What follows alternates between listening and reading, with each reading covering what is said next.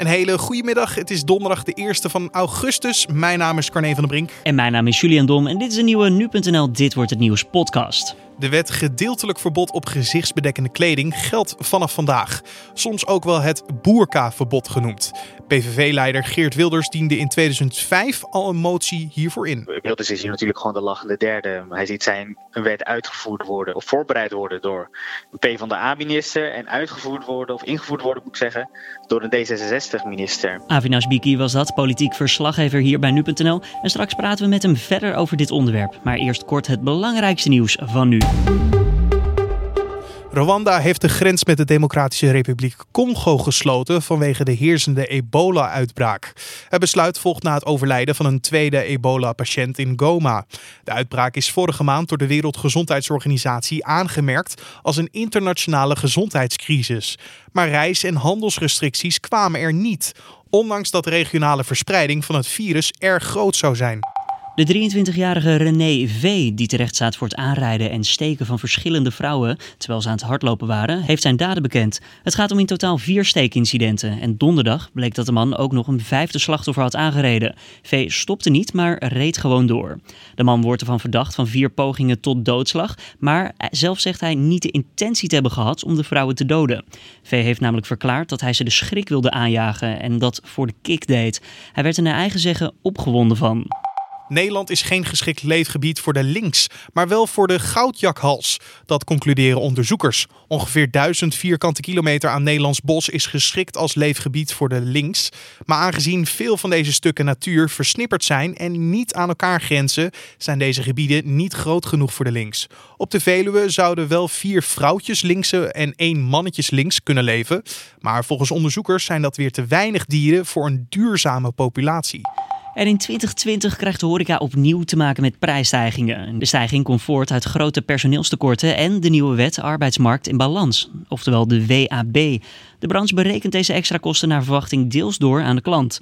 De wet moet voor meer vaste contracten zorgen, maar werkgevers die juist veel met flexibele krachten werken, krijgen daardoor juist te maken met hogere kosten. Het personeelstekort in de horeca is de afgelopen drie jaar toegenomen van 5% naar bijna 30%. Dat blijkt uit cijfers van ABN AMRO. En dan het onderwerp van deze donderdag. Ja, de wet gedeeltelijk verbod gezichtsbedekkende kleding.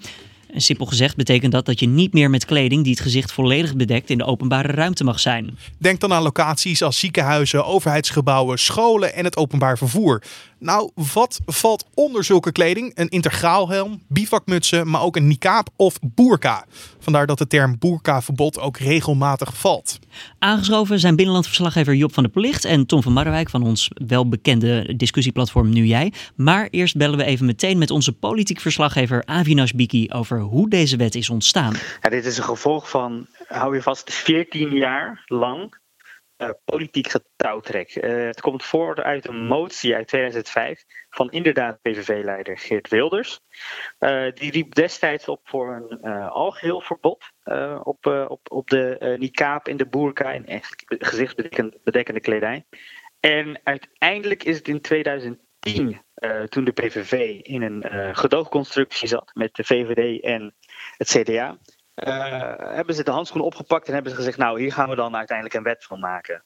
Nou, dat kabinet viel eigenlijk vrij snel. In 2012 kwam er een nieuw kabinet uh, met uh, de PvdA en de VVD. Toen was het PvdA-minister Ronald Plasterk die eigenlijk aan de gang is gegaan met deze wet. Uh, heeft hem in de stijger gezet, stijgers gezet. En uh, het nieuwe kabinet onder leiding van D66, uh, minister uh, Keisha Ollongren, heeft, heeft de wet gemaakt tot wat hij nu is. Dus die motie is niet geheel uitgevoerd. Kan je daar wat duiding over geven, Avinas? Ja, het kabinet heeft hiervoor gekozen omdat op deze manier het boerkaverbod en dus, wat we dus eigenlijk het gedeeltelijk verbod op het dragen van gezichtsbedekkende kledij moeten noemen. Op die manier willen ze het loskoppelen van de, van de islam. Wilders heeft vandaag ook weer gezegd, heel duidelijk, hè, van dit is zijn eerste anti-islam uh, maatregel, maatregel, noemde hij het, ja. Uh, ja, die hij tot een wet heeft zien worden. En het kabinet heeft altijd geprobeerd om daar zo ver mogelijk van weg te blijven. Nou ja, vandaag zien we dus dat de indiener van de motie het gewoon heel duidelijk omschrijft als een anti-islam uh, maatregel. En niet alleen Wilders, maar de Raad van State merkte dat destijds ook al op. Uh, Raad van State is het uh, belangrijkste adviesorgaan van uh, het kabinet. Als het kabinet een wet heeft, dan sturen ze dat voor advies op naar de Raad van State. En dat zijn dan allemaal juristen en geleerden die dan gaan kijken van wat voor problemen deze wet eventueel kan geven. En ehm, zij hebben toen al gezegd dat er weliswaar ges gesproken wordt in de wet over verschillende soorten gezichtsbedekkende kleding. Dus een integraal helm of een bivakmuts. Maar, uh, schrijven zij, dit verbod, hè, dus dit gedeeltelijk verbod, is een direct uitvloeisel van bezwaren die specifiek gericht zijn op islamitische gezichtsbedekkende kleding. Dus de Raad van State en Geert Wilders die zijn het in ieder geval met elkaar eens. Uh, desalniettemin heeft het kabinet altijd geprobeerd om dit daar zo ver mogelijk van weg te houden. En goed, de vraag is ook wel een beetje, is dat gelukt? Ik denk het niet. Mm -hmm. Hij claimt dit dus als zijn overwinning. Um, het is misschien niet de, vorm die hij het liefste wilde. Maar waarom denk je dat het nu duidelijk is dat hij zegt... oké, okay, deze overwinning die hebben wij bewerkstelligd? Ja, weet je wat het is? Uh, Wilders boekt formeel, dus hè, als je echt gaat kijken naar de wet, uh, één op één uh, niet zulke duidelijke overwinningen. Mensen zeggen ook wel eens, hè, de macht van de PVV zit alleen maar in de oppositie, is heel klein. Ja, je moet je niet vergissen, de macht van de PVV is ontzettend groot. Zij hebben um, de VVD en het CDA al heel erg ver naar rechts getrokken. Indirect. Je ziet ook dat heel veel taalgebruik van de PVV, uh, waar vroeger uh, ja, een beetje, een beetje gefronste wenkbrauwen deed, uh, deed doen, dat, dat de VVD en CDA dat nu al aan het overnemen zijn. En dit is, ja, Wilders is hier natuurlijk gewoon de lachende derde. Hij ziet zijn wet uitgevoerd worden of voorbereid worden door een P van de A-minister en uitgevoerd worden of ingevoerd worden, moet ik zeggen, door een D66-minister. En kun je denk ik ook niet loszien van um, de concurrentie die hij heeft van uh, Forum voor Democratie. Hè? Dat is ook weer een andere uh, rechtse partij die uh, ja, gewoon wel een geduchte concurrent is voor, voor de PVV. En hij moet nu toch ook gaan laten zien dat, dat hij ook wel iets voor elkaar kan krijgen. Iets formeel voor elkaar kan krijgen. In de vorm van wat hij noemt een wet die uh, anti-islam is. Avinas, uh, voor Wilders eindigt het niet hier, hè? want hij had ook al een volgende stap in gedachten. Ja, hij komt er nu onomwonden voor uit. Hè. Dit is gewoon een anti-islam uh, wet, wat hem betreft. En hij zegt ook gewoon heel duidelijk, de volgende stap is een hoofddoekverbod. Ja, je, moet je, je moet het zo zien, dus het kabinet heeft altijd gezegd, je moet elkaar kunnen aankijken, je moet met elkaar kunnen communiceren. Dat is belangrijk op een schoolplein, dat is belangrijk in de zorg. Het is belangrijk bij een politiebureau dat je elkaar aankijkt. Dat is de manier voor communiceren. Um, en um, ja, een hoofddoekverbod. Dat past niet in dit rijtje, want met een hoofddoek aan kan je natuurlijk wel gewoon met elkaar communiceren. Ja, wat hem betreft is dit de volgende stap. Ik zou willen zeggen, ja, het lijkt mij sterk dat dat gaat gebeuren. Maar uh, laten we elkaar over 14 jaar weer spreken. Dan zullen we zien uh, hoe we er dan voor staan. Je hoorde politiek verslaggever Avinash Biki. En we gaan nu in de studio kijken wat onze lezers van dit nieuws vonden. Dat doen we met Tom van Marrewijk van Nu Jij. Tom, uh, ja, hoe reageerden en ik denk in veelvoud onze lezers op dit verbod? Ja, nou, je kan wel stellen dat het flink leefde op uh, nu jij het burkaverbod. Uh, we hebben meer dan 700 reacties en dat zijn er aardig wat. Um, we hebben het natuurlijk over een gedeeltelijk verbod, maar het ging logischerwijs vooral over de burka. Dat maakt eigenlijk altijd wel veel los, dat onderwerp. En centraal stond de vraag bij de lezers, wat telt zwaarder? Vrijheid van godsdienst of de mening van de groep tegenstanders. Hebben ze daar een uh, antwoord op kunnen geven? Een eenduidig antwoord? Nou, nee. Weet je, er, er zijn onwijs veel argumenten, zowel uh, voor als, uh, als tegen. de meest gehoorde argumenten van de voorstanders van het verbod zijn dat het de communicatie onmogelijk maakt. en daarnaast zou de boerka zelfs de integratie tegen, tegenwerken. Uh, maar er zijn ook wel heel veel vragen bij het, uh, bij het burka-verbod. Um, het zou bijvoorbeeld symboolpolitiek zijn. Dat is natuurlijk een argument wat je wel uh, vaker hebt, hebt gehoord.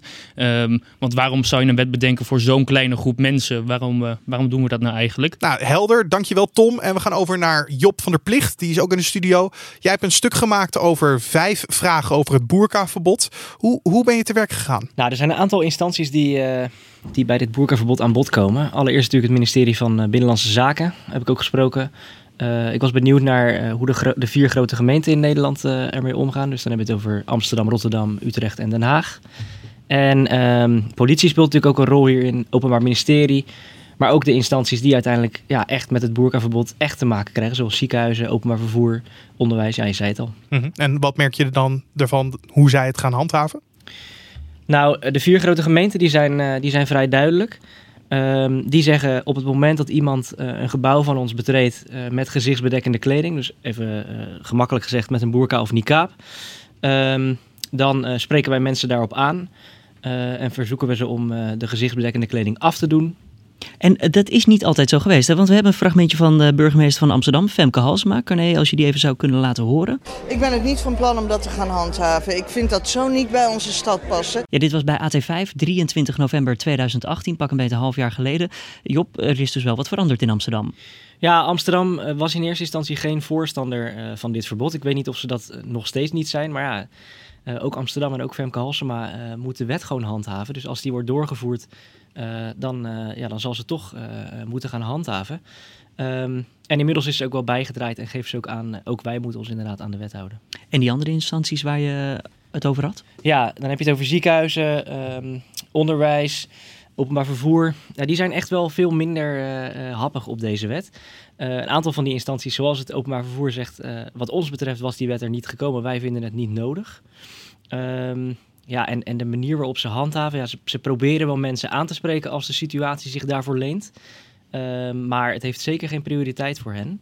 En ze gaan ook mensen niet de, de toegang ontzeggen. In hoeverre merk jij dan dat ze vrijuit met jou hierover willen praten? Ja, vrijuit is, is in dit geval wel lastig. Je merkt wel dat, uh, uh, dat eigenlijk alle betrokken partijen merken dat dit een, uh, een, een heikel onderwerp is. Nou, dat, dat merk je al op nu jij. Als je ziet hoeveel reacties er zijn, het leeft. Uh, onder, of in de samenleving. Um, ja, en, en ja, het is toch wel veel te doen om dit, uh, dit boerkaverbod. Dus echt vrij uitpraten, ja, dat, dat kan je natuurlijk niet hard maken. Maar ik heb het gevoel alsof ze niet echt vrij uitpraten en, en zeggen wat ze denken. Niet iedereen wil hier dus uitgebreid over praten, op, maar de politie heeft vandaag wel iets bekendgemaakt. Ja, zeker. In eerste instantie was de politie van plan om um, mensen met een boerka of niqab uh, gewoon toe te laten tot het politiebureau. En dan vervolgens in een aparte spreekruimte uh, daar iemand aangifte te laten doen. Um, op dat moment, als iemand aangifte doet in die spreekruimte, uh, moest diegene zijn, zijn boerka of niqab al afdoen. Om, omdat je een, ja, je moet je kunnen identificeren en laten zien wie je bent. in eerste instantie was dus de politie van plan om dat ook na het invoeren van de wet zo te laten. maar daarvan heeft het ministerie van Binnenlandse Zaken gezegd dat dat is niet de manier waarop we ermee om moeten gaan. Um, dus ook uh, mensen die een politiegebouw betreden, moeten zich direct bij binnenkomst ja, kenbaar maken wie ze zijn. dus daarmee ook hun boerka en niqab afdoen. doe je dat niet, um, nou, dan, dan is het ook geen aangifte in, in een politiebureau. Dan kan het online of telefonisch, maar dus niet op een politiebureau. Want mannen, als we nu naar deze situatie kijken, hebben we zelf wel eens een keer iemand op straat zien lopen met een boerka? Nee, ik woon in Haarlem. Het is me eigenlijk nog nooit opgevallen. Nee, ik heb nog nooit. Uh, nou, ik het denk ik nog wel geweten. Nee, ja, ik dus ook niet. Maar misschien dat ik het een keer heb gezien, maar niet opgeslagen. Ik weet het niet. Job, jij? Nee, ik heb het eigenlijk ook nog nooit uh, gezien. Maar dat is ook niet zo heel gek, want in Nederland uh, wonen er slechts 150 tot een paar honderd vrouwen die een burka of niqab dragen. Dus het komt ook gewoon niet zoveel voor. En daadwerkelijke cijfers zijn er niet, hè? Dit zijn schattingen. Ja, dit is een schatting inderdaad. Exacte cijfers zijn er niet, want het wordt niet uh, door een instantie of een organisatie bijgehouden. Dus het, het blijft bij schatting inderdaad. Dankjewel Job. Uh, nou, fijn dat we dan in ieder geval voor deze donderdag een goed rond verhaal hebben hier in de podcast. Uh, Tom van Marwijk, jij ook bedankt voor de, nu, voor de meningen op Nu Jij het discussieplatform. En Carné, ik zeg over naar het weer. Ja, vanavond komen in het noorden nog enkele buien voor. In het zuiden blijft het droog. Ook vannacht kan het in het noorden op aantal plaatsen gaan regenen. En het koelt af naar zo'n 14 tot 17 graden. En morgen is het wisselend bewolkt met kans op buien. In de zuidelijke provincies blijft het mogelijk nog droog. En de temperatuur zal tussen de 21 en 24 graden schommelen. En dit was dan weer de Dit Wordt Het Nieuws podcast voor deze eerste van augustus. Morgenmiddag vind je op de voorpagina van nu.nl in de middag de week van nu. Dan praten we eventjes de week door met onze hoofdredacteur Gertja Boekman. Zorg ervoor dat je die ook zeker luistert. Wat vond je van de uitzending? Dat kan je ons laten weten via podcast.nu.nl of zoals Carne zo graag hoort, podcast.nu.nl. Of laat een reactie achter in een van je eigen favoriete podcast-apps. Mijn naam is Julian Dom. Mijn naam is Carne van der Brink. En voor nu een hele goede donderdag en tot morgen.